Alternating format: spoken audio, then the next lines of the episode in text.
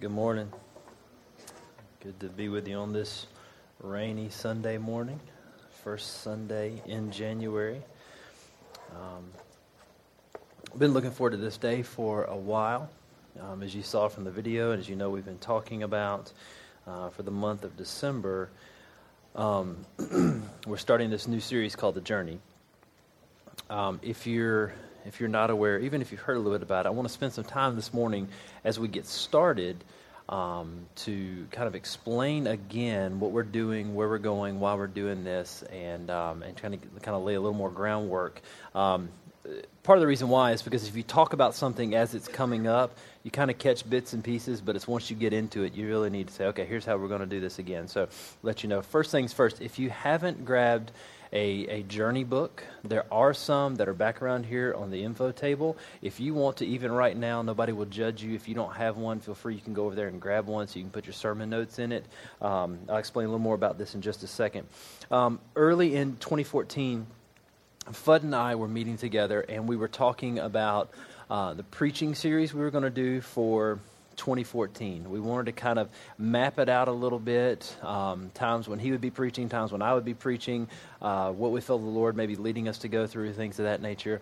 And while we are there, we, we tossed around the idea um, that we would love to take our church through the Bible in a year. Now, this, this idea of going through the Bible in a year as a church wasn't, wasn't original with us. Um, we would give a full credit to somebody else. We didn't, we didn't, that wasn't like our brainchild. But as we did it, we said, you know, we want to do it in a way that, that fits remedy. and the more we talked about it, the more we prayed about it, the more excited we got about it. Um, because as a church that loves the Bible and, and loves studying the Bible, loves teaching the Bible, loves reading the Bible, we thought, well, what a great way for us to take the, the breadth of Scripture and not just say, hey, you as a church family, read the Bible this year, and we'll just keep doing what we're doing, but to say, you know what, let's as a church journey through this together. And so what we did was we said, okay, we want to encourage everybody to read the Bible in a year, but let's go a step further. Let's let's tie that in to our Sunday morning sermons. Not just in a mention of, hey, don't forget to read your Bible in a year, but let's let's let's preach on texts that we've read earlier that week. And then in our community groups, let's, let's discuss what we've been reading. So this whole year, it's not just something that we, we get excited about the beginning of the year, say, hey, make sure you do this, give you a Bible reading plan, and not really talk about it again until the next January. So no, let's invest in this. Let's, let's do this. And so we put some legwork, we put some time, and what we came up with was this this series we're just called the journey because we're going to we're going to journey together we're going to walk together um, and so if you if you had your book hopefully you got started this week on thursday if not before um, if you're not sure you've not seen it each day um, has uh, readings for you there's six readings a week uh, you don't have a reading on Sunday. Uh, there's 25 readings for the month, so that way, if you if you miss a day, it's okay. You got five days to help catch up on, and if you miss a day, it's all right. God will not strike you dead. Okay but just jump back in, pick it back up. But there's readings, and then what will happen is, if you if you've done your readings, you'll see that there's there's four different readings a day. Um, so, for instance, on the first day, there's a reading from Matthew, a reading from Acts, a reading from Psalms, and a reading from Genesis. So you read those readings, and so as we keep with this throughout the year, then we will read the entire Bible together. But then what we're going to do is on Sunday mornings, we will take one of those passages that you've read this week and we'll preach on it. And what we decided to do is we would group those together. So in January, all the sermons will come from the Psalm readings. So this Oaks of Righteousness series. Our January sermons will all come from the readings that you will have in Psalms. So this morning we'll be in Psalm 1, which was the first reading in Psalms. Um, next week it'll be Fudd's looking at Psalm 8, which will be one of the readings in Psalms. So you see how that'll go. And then in February we'll shift. All the sermons will be from your Exodus and Leviticus readings. And so you see how that'll work. So each month we'll be focusing in on one of the groups of readings. Um, and we tried to make it where um, we worked out that we didn't preach any out of Matthew since we've already preached through the book of Matthew. So we tried to make that so we would hit books. One of the reasons why we wanted to do that is because one thing that it does is it pushes Fudd and I, as we're teaching, not just to go to things that we maybe prefer or maybe things that are a little bit easier, but it pushes us to possibly preach from places we don't normally preach from. So, one whole month, we're going to be preaching out of the book of Proverbs which makes both of us a little bit nervous because we've never really preached a lot out of Proverbs. But that's something, it's God's word, and it's what we need to hear. So we need to, we need to work through together. So we'll do this throughout the year. And then as you meet with your community groups, you'll discuss all that you've been reading, all that you've been talking about, all that you've been learning, questions that you have. So each daily reading has a place for you to write things that insights, things that you saw, things you learned, things that were neat, things that were, man, I never saw that before, things that God showed you. There's a place for you to write questions. Hey, I don't understand what this means. What do we do with this? How do I apply this? And then there's places for application. These books are yours to have, and we encourage you to write, write, write, write in them. That this is we won't want this in your Bible to be your companion for the year. And so there's a place for your daily uh, readings, for your notes. And then after, when it comes time for the sermon part, there's a place for sermon notes where you can write down. And then bring this with you to community group to use it as a basis for our discussion. That's an overview of how the journey is going to work. What we really want is that not just for us to be able to get to the end of the year and say, we did it we got through the whole Bible. We did this neat idea. But what we really want to do is that as we do that, to dive into God's Word, explore places we've never spent a lot of time in, but also to get a, a better understanding of the big picture of the Bible the breadth of the Bible, how the one overarching story or the one meta narrative of the Bible is that God created us and wants to have a relationship with us. But because of our sin, we're separated. And from all of eternity, God's plan was to send Jesus to redeem a people for himself, to know him and enjoy him forever. That's the big picture of the Bible. And that's where we're going to be going for all of 2015, Lord willing. So this morning, I couldn't think of a better passage for us to start with than the Psalm 1 passage. So if you have already done your readings this week, you will have already read this. If you haven't done your readings, you're just a couple days behind, it's okay. Um, don't let that stop you. Grab a book, make sure you do it.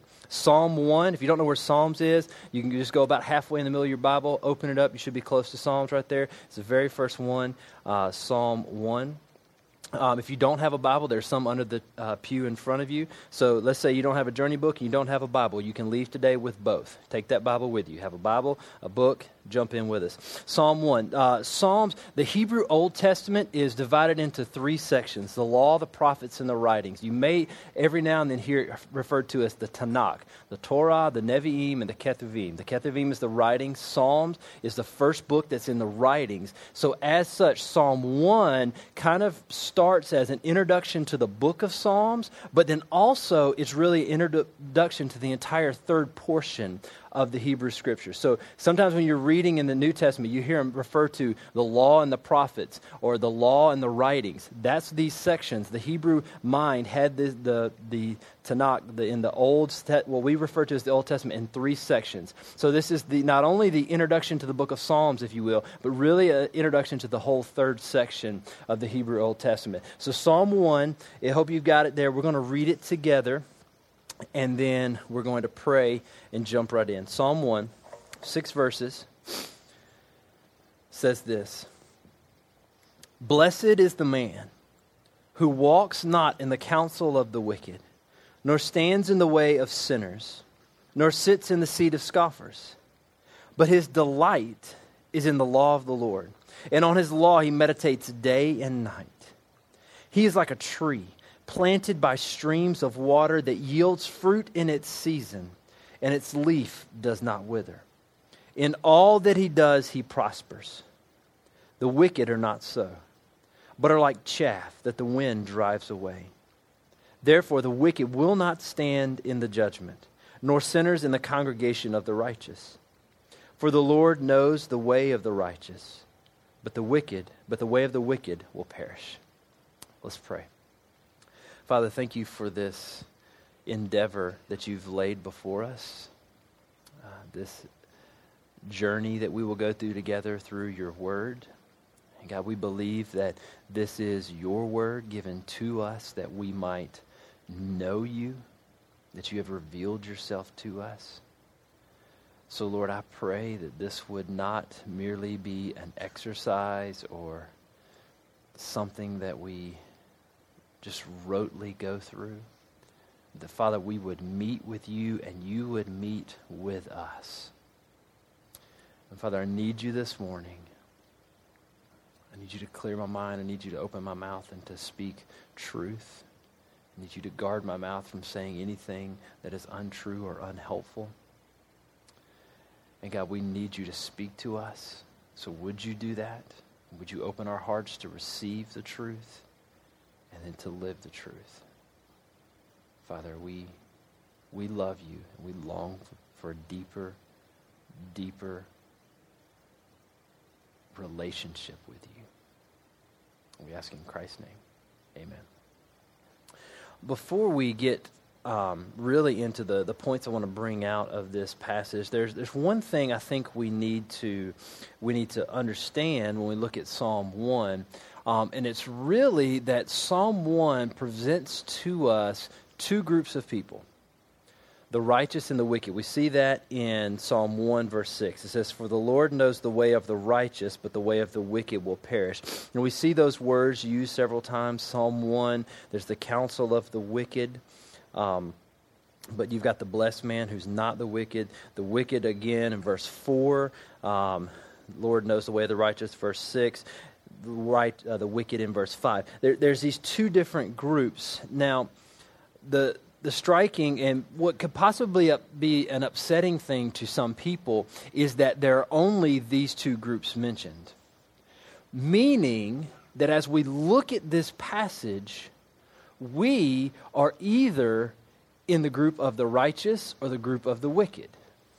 And we don't like, uh, we're okay with the term righteous. We're, we're good with that. But when you use a term like wicked, we don't like that that, that, that can really kind of grate against us because we reserve the term wicked for really, really bad people. You know, axe murderers, you know, serial killers, people that you want to go on death row immediately. Those are the wicked. And what we tend to do, or maybe not we, maybe I should say what I tend to do, is to kind of really think of three groups the righteous, the pretty good, but not completely holy, but still good, and the wicked.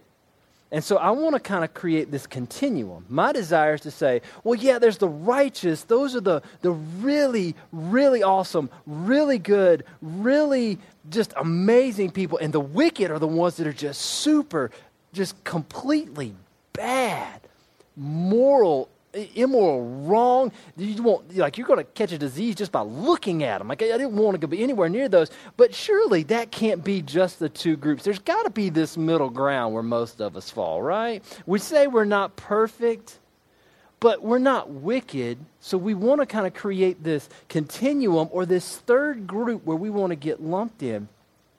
But the problem is, is we can't approach this passage that way because this passage, God's word right here, doesn't give us three groups. Doesn't give us a continuum. There's two options the righteous or the wicked. And so if, if it doesn't, then we have to we have to look at that and say, all right, well, if there's only two groups, I want to know where I am. My job's not to figure out where anybody else is on this. This morning, as we look at this and we dive in and we start asking this righteous, wicked, these two groups, this morning, keep yourself from starting to think of where anybody else is. This is a time for us to look inwardly at ourselves and say, the Bible says there's righteous and there's the wicked. I'm in one of these groups. How do I know where I am? Well, First thing, we, we know, and we've said multiple times, and we will continue to say, we know that the Bible teaches that no one is righteous on their own. No one. If anybody is in the righteous category, which I think I put over here to begin with, the righteous category, it's not because they got there themselves. It's not because they did the right things, went to church enough, grew up in the right country. It's not that. We know that the Bible says the only way that we are made righteous is in Christ. 2 Corinthians 5:21. He made him who knew no sin to be sin on our behalf that we might become the righteousness of God. The only way that that happens is through faith in Jesus, his life, his death, his resurrection on our behalf the one that we read about this week in Matthew chapter 1, whom the angels spoke of, that the angel spoke to Joseph, said, Take Mary to be your wife. The wise men came and, and saw him. We read about that that week. This one who came and was born, lived the perfect life for us, died the death we deserve, and was raised from the grave so that we could be the righteousness of God. So if anyone is in the righteous category, it is not because they've done something to get themselves there. Now, if you go to church here, you, you know that's every week we talk about that. It's important. We've got to keep that in mind. But it's really important this morning. I want you to get this and I want you to understand we have got to make sure that we are there this morning because the danger could be that we take these characteristics of the righteous and use them as a ladder to get there ourselves.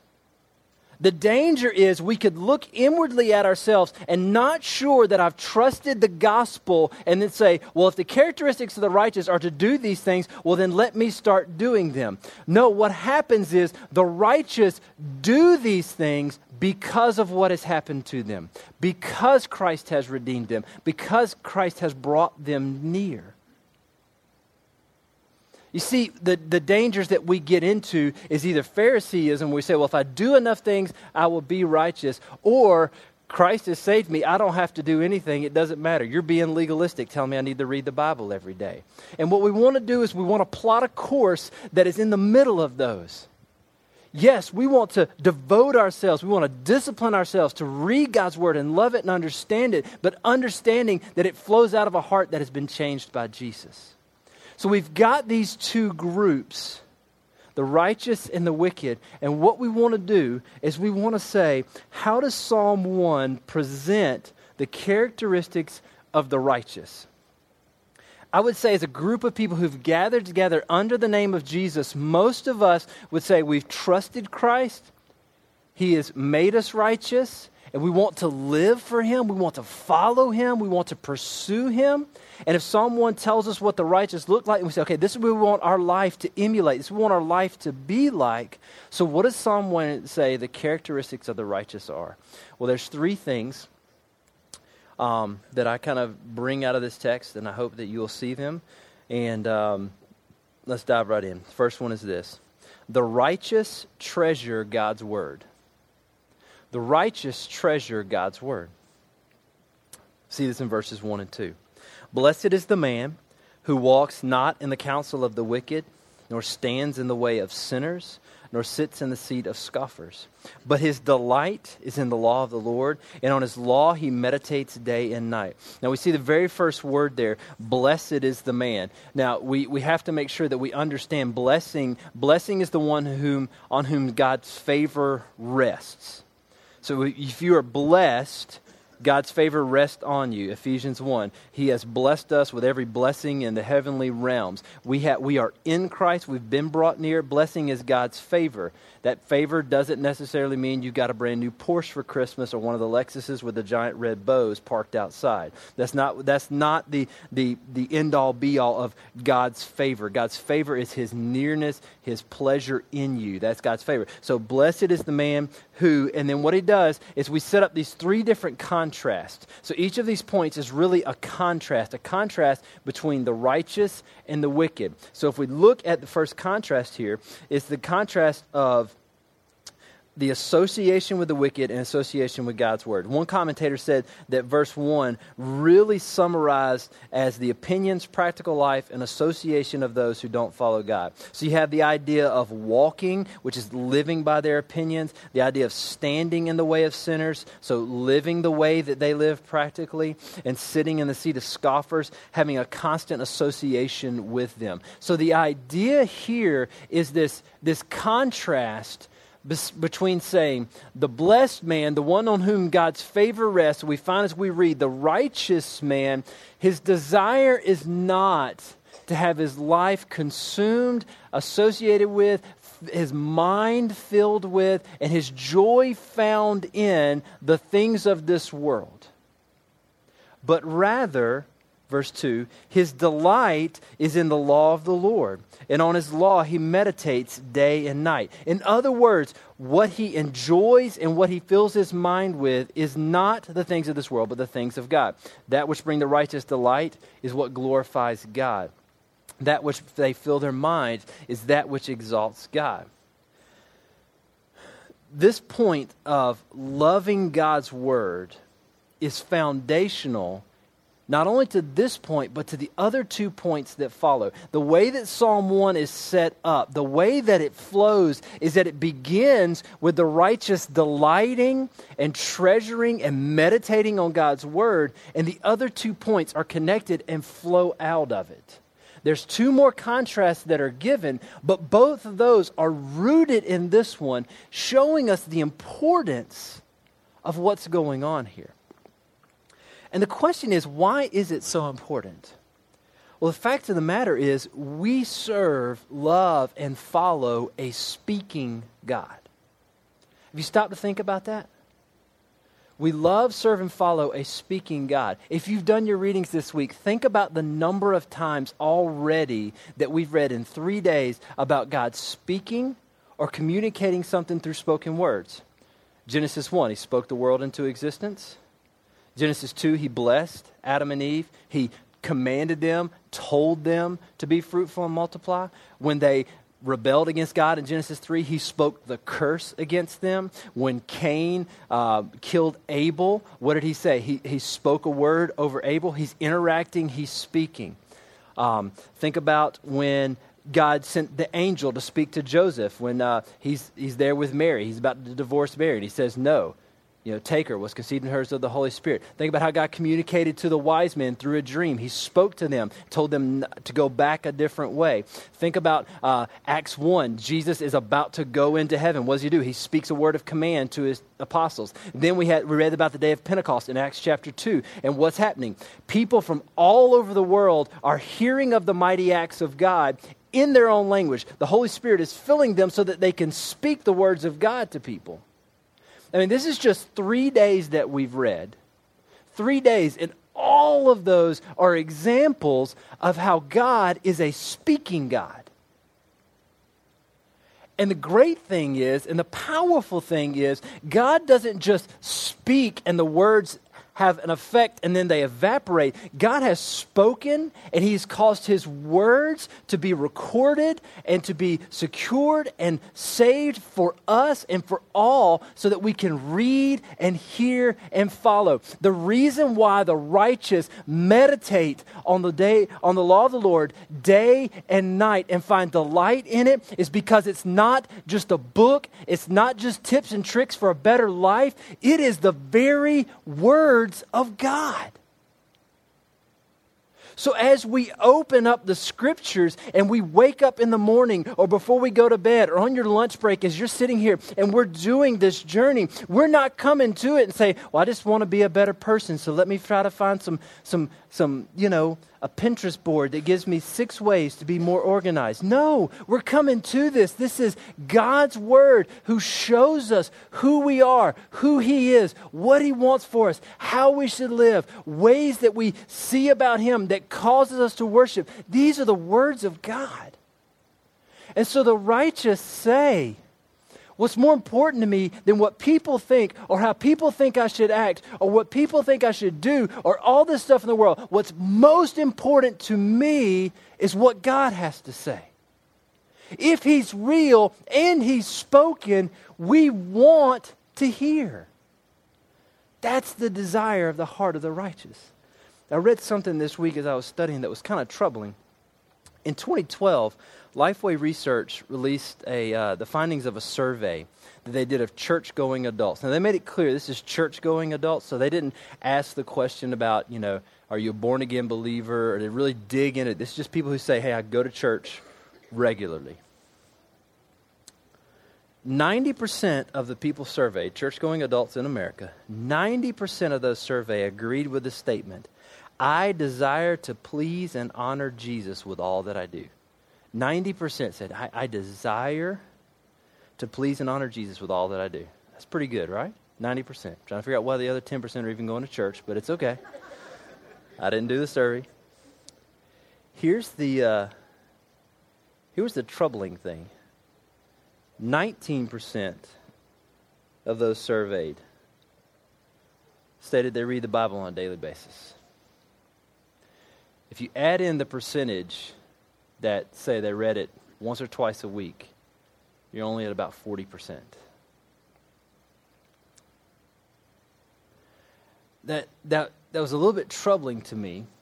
And I, understand. I, again, I'm trying to be legalistic. Oh, you got to read your Bible every day or you're one of the wicked. No, that's not what I'm saying. What was troubling is that if these are the words of God, and it really can change our life, it is God speaking to us even now. Why would it be that we wouldn't just plan our day around it? You know, oftentimes the reason why people say that they, they just don't have enough time, but to be honest, to be honest, we have time. We have time for the things we want to have time for. You know, I um, last year, I um, I ran a I ran a triathlon last year, and so in January, I uh, I got I got intense about it because it scared the mess out of me. Because I'm thinking if I'm going to swim, bike, and run all this much, I have never even run a 5K before this. I'm, I, I don't know what kind of idiotic plan this was for me to start doing this. So, but it scared me a little bit. So I got together, and so I got a, I got a training regimen. I knew the only time that I could do that was I had to wake up early so that I could be done by the time everybody in our house starts kind of getting going so that I can be there to help out with stuff in the mornings and all of that. So I knew I was got to wake up early. Well, the other thing that I do that I wake up early is the only time our house is quiet with four kids um, is before they all wake up. And so I knew that if I was going to do this, I got to wake up early to exercise, but I also still want to read my Bible before, before I got to work and all that kind of stuff. And so what I found was about a month into my training, I would make sure that I'd go to bed a little bit early. I'd make sure my alarm was set. I'd make sure all my clothes were ready. So when I woke up in the morning, I could get dressed and I could hit the gym or I could hit the pool or I could get on my bike or I could do all this kind of stuff. And I would do that. And I would make sure I wasn't going to miss a day of that training because I was scared to death. I would die in the middle of the triathlon if I didn't do that. And so I was committed. I was doing it. I was going. And you know what I found? I found that I would give whatever time I needed to do that. And if I woke up late, I'm ashamed to say that so many times when I would wake up late, what I would choose to do was go run or go ride my bike or go hit the pool and say, well, if I've got to choose because I don't have time to do that or read my Bible, well, I need to go do this now. I'll just read my Bible later. And what I found is I started doing that a little more regularly. And as I started doing it a little more regularly, I, did, I really didn't read my Bible later, but I kept doing my workouts. Why? Why am I telling you that?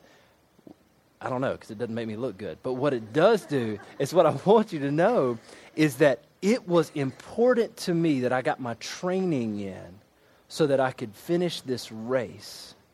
So much so that I began letting that which was ultimately important to my soul I said, that's not as important. Why? Because I chose the other over that. Now, now again, don't, don't hear what I'm not saying. I'm not saying, okay, well, I, I put myself in the wicked because I, I went and rode my bike instead of riding my Bible. Here's what I'm saying, though. When we want to do something, something we delight in, something's important to us, we make time for it. We make time for it we say, This is important. I have to do all these other things today, or here's the things that I want to do today, but this will not get put to the side. I'll plan this and then schedule everything else around it if I have to. Why? Because this is really important to me. what we've got to do is we've got to be able to say, if God's word is really good and really wonderful, and we really want to delight in it, we have to make sure it's a priority for us. Now, we won't delight in God's word if we don't spend time in it. Um, some of you who know me better than others know that um, I like coffee just a little bit, a lot, a uh, whole lot, um, and drink it, you know, pot or two a day. It's just good stuff. But I remember when I first started drinking coffee was in college, was my senior year in college, and I had never really liked coffee up until then. Um, and I was with a study group at uh, a friend's house, and somebody there made a pot of coffee. And for some reason, I decided, I don't know why, but I just decided I was going to drink a cup of coffee, and I kind of liked it. Had a whole lot of cream and a whole lot of sugar and not a lot of coffee. And it was okay because I kind of liked it, you know. And a few days later, I tried another cup and then I moved to Wyoming for a year, and there was a stretch in the winter where it never got above 14 degrees, and so you needed something to help keep you warm. So I started drinking coffee a little bit more, kind of started liking it a little bit more. Carrie and I got married, went to seminary, still didn't really have, you know, maybe a cup in the mornings, but not really even every morning. Still doing the whole heavy creamer and stuff like that. And if it didn't have the flavored creamer, I just wouldn't really drink it. But after I graduated from seminary, I started drinking coffee more. And what I started doing is started dropping the creamer and the sugar and started drinking it black. And as I started drinking it black, I started noticing differences between this blend and this blend. And this would taste a little bit like this, and this would taste like this. And Folgers isn't really coffee, that's pencil shavings. And so don't want to drink that. And then and you start noticing, and what I found was the more I started the more I started drinking it, the more I started really liking it, the more I started noticing this complexity and the differences in flavors, and I could taste all. And it, the more I liked it, the more I wanted it. And why do I tell you that? Well, the reason why is I never would have delighted in coffee had I never started drinking it. But as I started drinking it and drank it more and more, the more I found I didn't just get to where I want something to pick me up in the morning. I got something where I really enjoy it. I delight in it. I want to have some more. Why? Because it's good.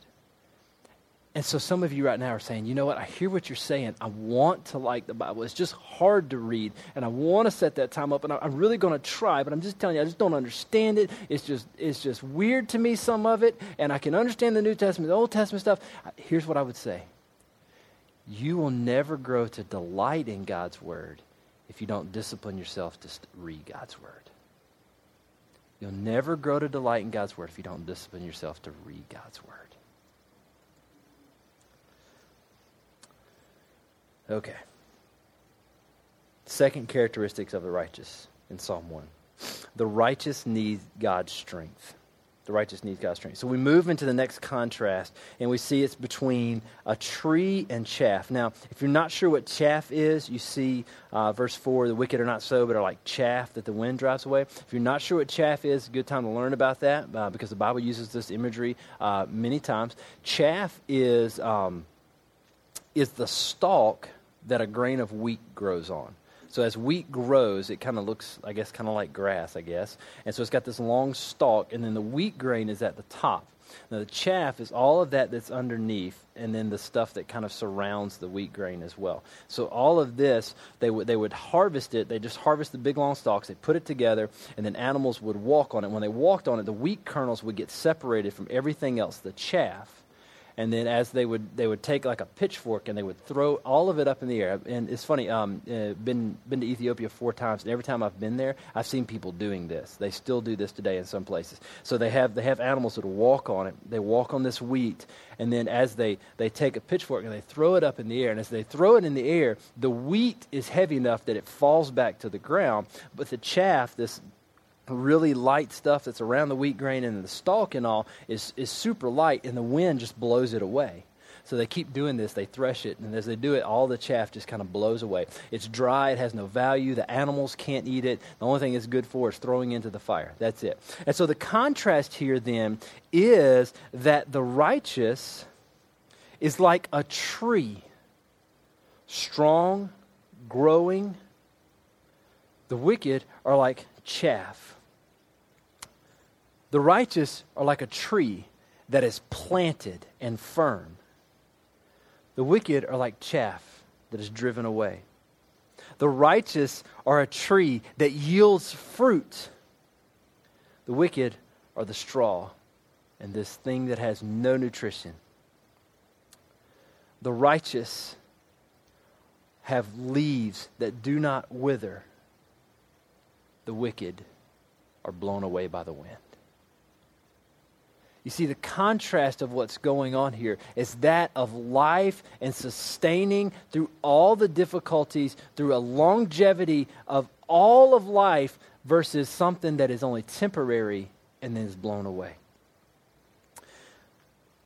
The fact of the matter is, what we see here is that the righteous are sustained through life. This is not of their own doing, though, because look what it says in verse 3 He is like a tree planted by streams of water that's not an active. It doesn't say he is like a tree who has planted himself by streams of water. He's like a tree that has been planted by streams of water. What is this stream of water that nourishes the plant? Well, we go back to verse 2. It is the law of the Lord. It is God's word that sustains us and provides the living water. The righteous live in the understanding that the only strength they can count on is not their own, but God's. And we find this through His Spirit, through His word. But can I tell you something else? There's also a really strong word of encouragement in this contrast. At least it is for me. In verse 3, look what it says. It says, He is like a tree planted by streams of water. So you, the idea there, this water, the roots run down deep. The stream is constantly nourishing, constantly helping this tree to grow, to be strong, to be stable. But then what it says, that yields its fruit in its season. Um, we, you know, we kind of named each one of these sections. Um, the whole idea of the journey was kind of a map. Since we're doing this journey, have a map, and then each one of these sections uh, would be kind of a um, kind of like a landmark or something. We call this one the Oaks of Righteousness, kind of based off of this passage. Um, and as I was reading, um, I had studied this passage before, kind of thinking about oaks. And one of the things that I didn't know about oak trees is that the, the fruit, if you will, that an oak tree produces is acorns, right? So oak trees produce acorns. Did you know that most oak trees don't start producing acorns until they're about 50 years old? So it's not like a, an oak sapling then all of a sudden starts creating acorns. Some species of oak trees, I think what I read was most species of oak trees don't start producing acorns till they're about 50 years old. Why do I tell you that? Well, I don't know about you, but sometimes I get into something like a Bible reading plan, and I can go a couple of weeks and feel like all I'm doing is just reading words. I mean, I'm in Leviticus for crying out loud. What's going on here? I'm in some of these minor prophets, and I don't really see how in the world this applies to my life. I'm reading the Sermon on the Mount. I've read it multitudes of times, but there's nothing new that's full. And so I'm sitting here, and, and what I'm doing is I'm feeling like there's, there's nothing coming out of this. I'm just going through a routine. I'm just, I'm just walking through this. And what I want to encourage you with is that, like a tree planted by the streams whose roots run deep into the Word, the living water of God, you will bear fruit in season. You will. The righteous who plunge deep into the waters of the living God will bear fruit in season. So, what that means is for you and I, as we start thinking, well, I'm just reading this, this is just words, this is just a routine, it encourages us then to say, No, no, no, I am not going to give up because I believe that God said, I will bear fruit if in season as I endeavor in this. So, as I see this word that is extremely valuable because it is God's word, I'm going to continue and I'm going to persevere in this because I believe He will produce fruit in my life from jumping into this. Let that be an encouragement to you mid February, early April, June when you're on vacation, September when you're at a point where you feel like, okay, maybe I've done enough. November when the holidays are coming and you don't know if you're going to be able to finish it all the way out. Let that continually be an encouragement to you that those who are in Christ, who are righteous, who are plunging themselves in the Word, feeding on the stream of God's Word, that we will bear fruit in season. Let that be an encouragement to you.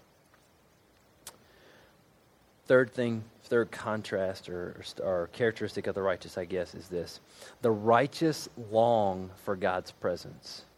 Righteous long for God's presence. And I get this from verses 5 and 6. Says, Therefore, the wicked will not stand in the judgment, nor sinners in the congregation of the righteous. For the Lord knows the way of the righteous, but the way of the wicked will perish.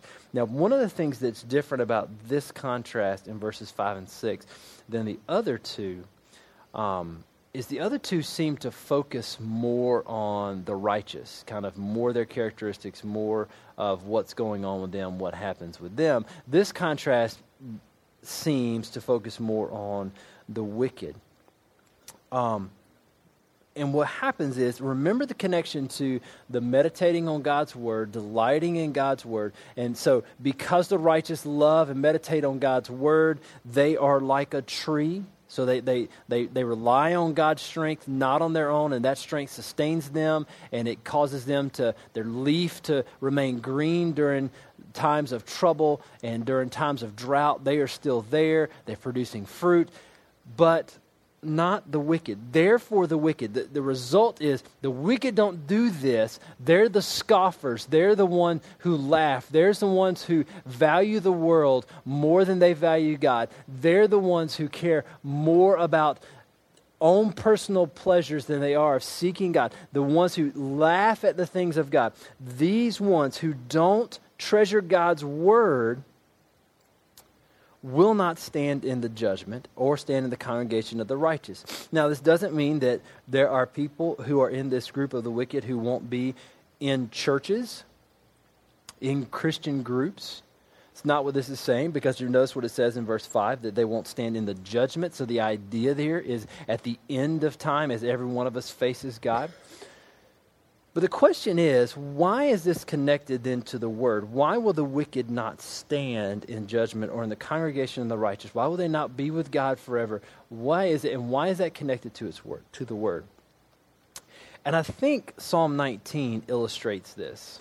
Because when you look at Psalm 19, what you find is verses 1 through 6 of Psalm 19 speak of the glory of God in creation. So the heavens declare the glory of God, and the sky above proclaims his handiwork. So verses 1 through 6 speak of how creation shows the glory of God. But then verses 7 through 14, 14 make a transition. Verses 7 through 14 go really specifically to the Word of God. So, verses 1 through 6, what theologians call general revelation. The world shows us the glory of God. Romans 1, the power and attributes of God are evident before all, so no one is without excuse.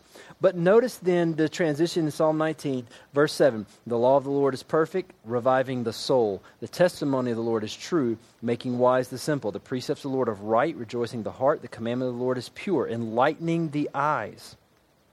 The fear of the Lord is clean, enduring forever. The rules of the Lord are true and the righteous altogether.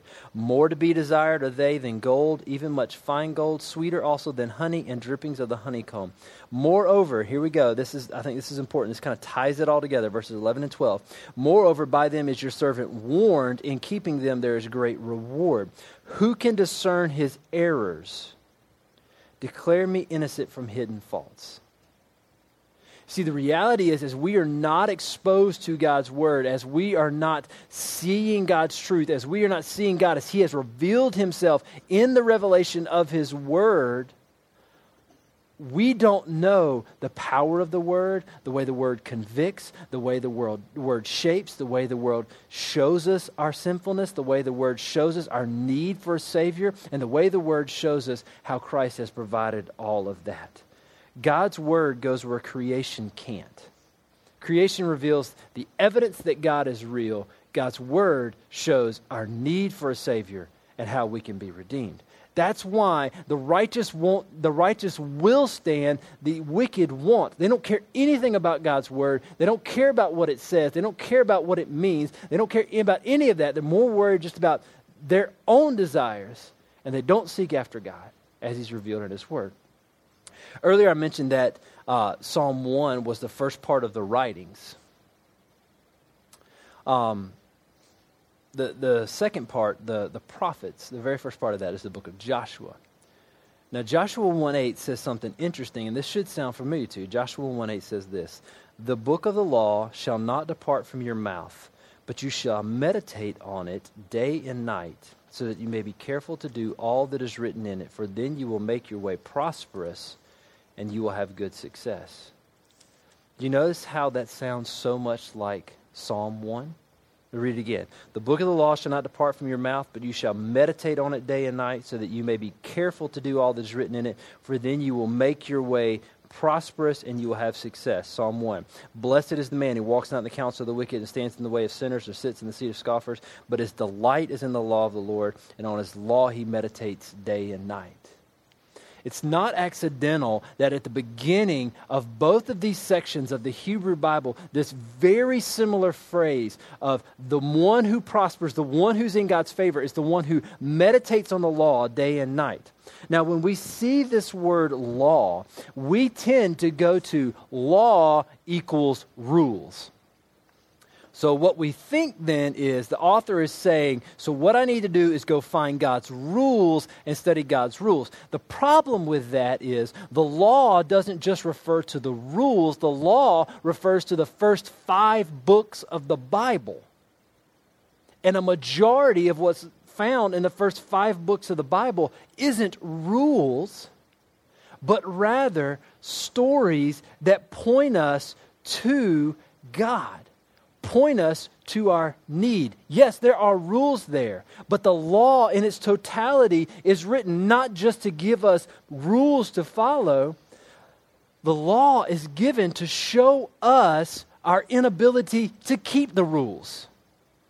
And that we need someone who can keep the rules for us and that we need to be like Abraham, the man who was counted righteous not because he kept rules, but because he believed God. And don't be like Moses, the man who had the rules but didn't act in faith.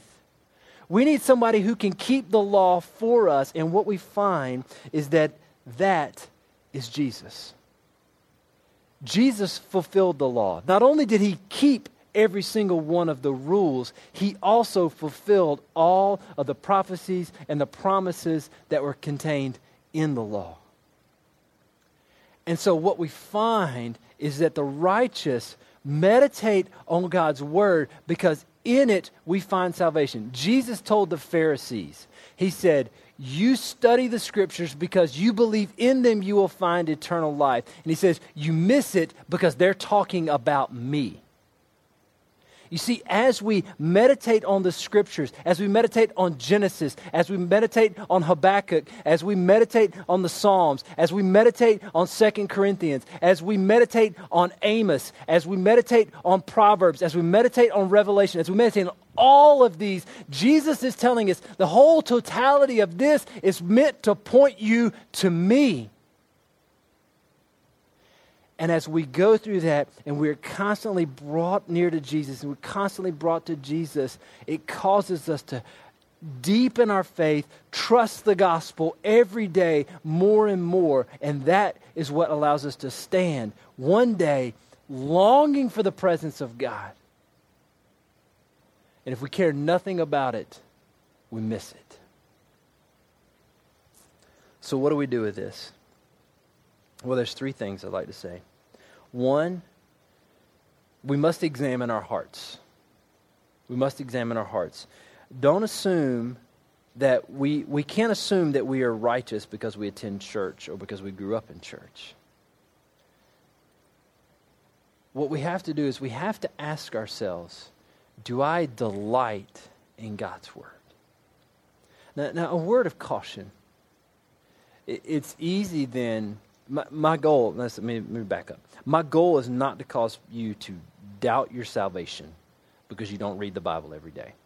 That's not my goal. But let me ask you this Do you love God's Word? Do you like hearing it taught? Does it challenge you? Do you want to know it more? Yeah, there may be difficulties. Yeah, there may be things hard. Do you want to be able to say, man, at the end of the year, I read the entire Bible? I read things I'd never read before. God taught me so much. I want to read it more. Is that the desire of your heart? As it is, if that is it, then ask God to kindle that flame even more. But let me tell you this. If even as I was speaking today, you thought, you know what? I've never really had any desire for the Bible. Don't really care anything about reading it. I come to church because somebody drags me to church, or I'm I just going through the motions. I don't really care. Remember, there's not a continuum. And if you've heard this this morning, you, you, you've heard the truth of the gospel. And God, by His grace, is saying, if you hear this and this isn't representative of your heart, examine your heart. Peter tells us in 2 Corinthians to examine ourselves to see if we are of the faith. Paul does, not Peter.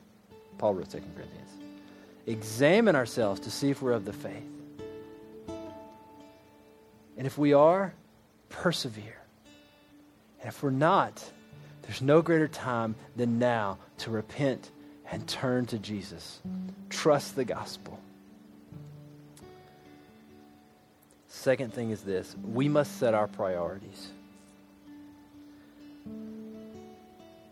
Just completely, just straightforward.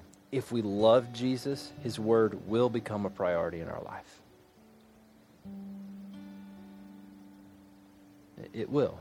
And so, so as we're, we're seeking this, not because we want to be able to say we had so many people go through this, because we want this to be true of your life. If, if this is true, and you're saying right now, man, I struggle. This is the hardest thing for me spiritually. When I, I remember being in seminary, um, and the thing that was the hardest for me to do in seminary was to read God's word every day. I was studying books. I was studying theology. I was memorizing Greek words and all kinds of stuff like that. But I, it was the hardest thing in the world for me to read my Bible every single day, just to read it, to be with God. And it wasn't until God just really gripped my heart and I had to say, this has got to be a priority for me. And I disciplined myself that it really began blossoming and coming just alive. I want to challenge you. I want to challenge you. The average American spends five hours a day watching TV, 40 minutes a day looking at their Facebook feed. If you don't have Facebook, you spend 40 minutes a day doing something else, so don't think you're better than everybody else. We all have things in our life that we spend time with. Is this something that you would say, I want to know God? I want to delight in His Word. If you want to delight in His Word, make it a priority in your life. Third thing is this we must persevere we must persevere. Almost every New Year's resolution, I, I should have looked up the statistics on the amount of New Year's resolutions that are actually kept. But you know what?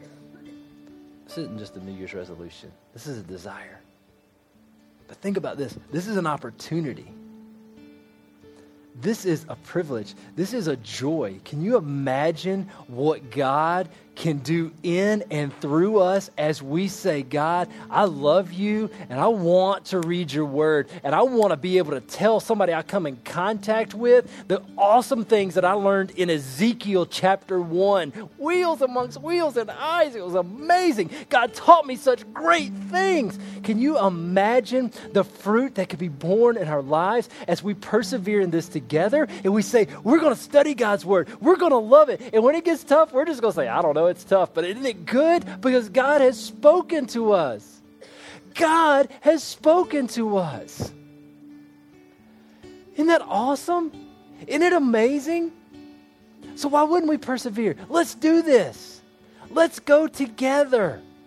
Let's endeavor and encourage each other. When you're in community group or you're with somebody and they say, You know, I hadn't read my journey in a couple of weeks, encourage them, push them, Remind them. This is our life sustaining source, and you will bear fruit in season.